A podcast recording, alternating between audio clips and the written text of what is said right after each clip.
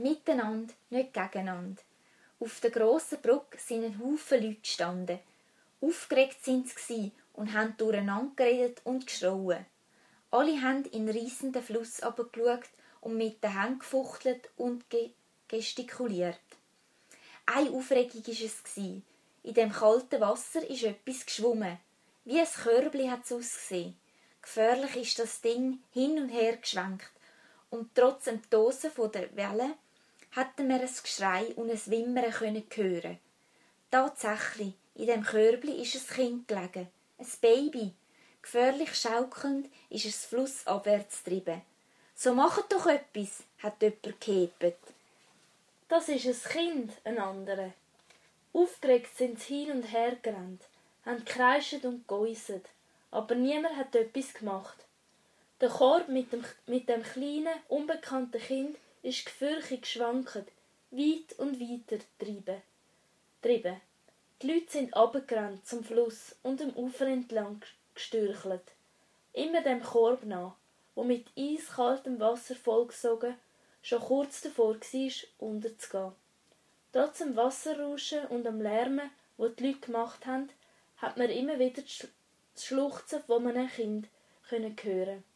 Endlich, endlich ist jemand, es ist der Dorfpolizist, der Herr Neff mutig in eisigen Fluss gumpet und auf das Körbe zugeschwommen. Aufgeregt, schnatternd, sind drei Enten im kalten Winterhimmel geflogen. Der Herr Neff hat paddelt und gestrampelt.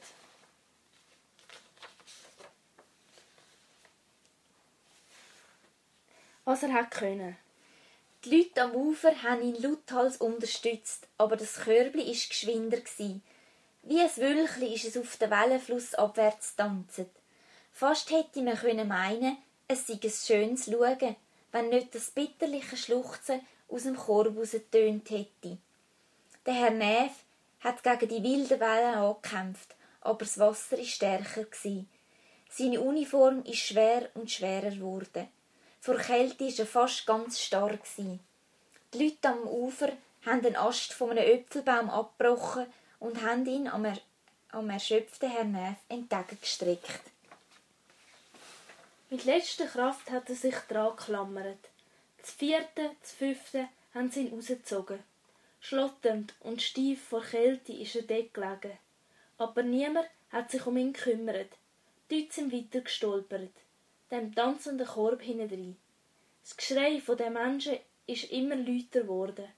Aus dem Körbli ist nichts mehr zu hören. Ob es echt schon zu spät war? Schon ist der Korb unter der Bahnhofbrücke durchgeschwommen.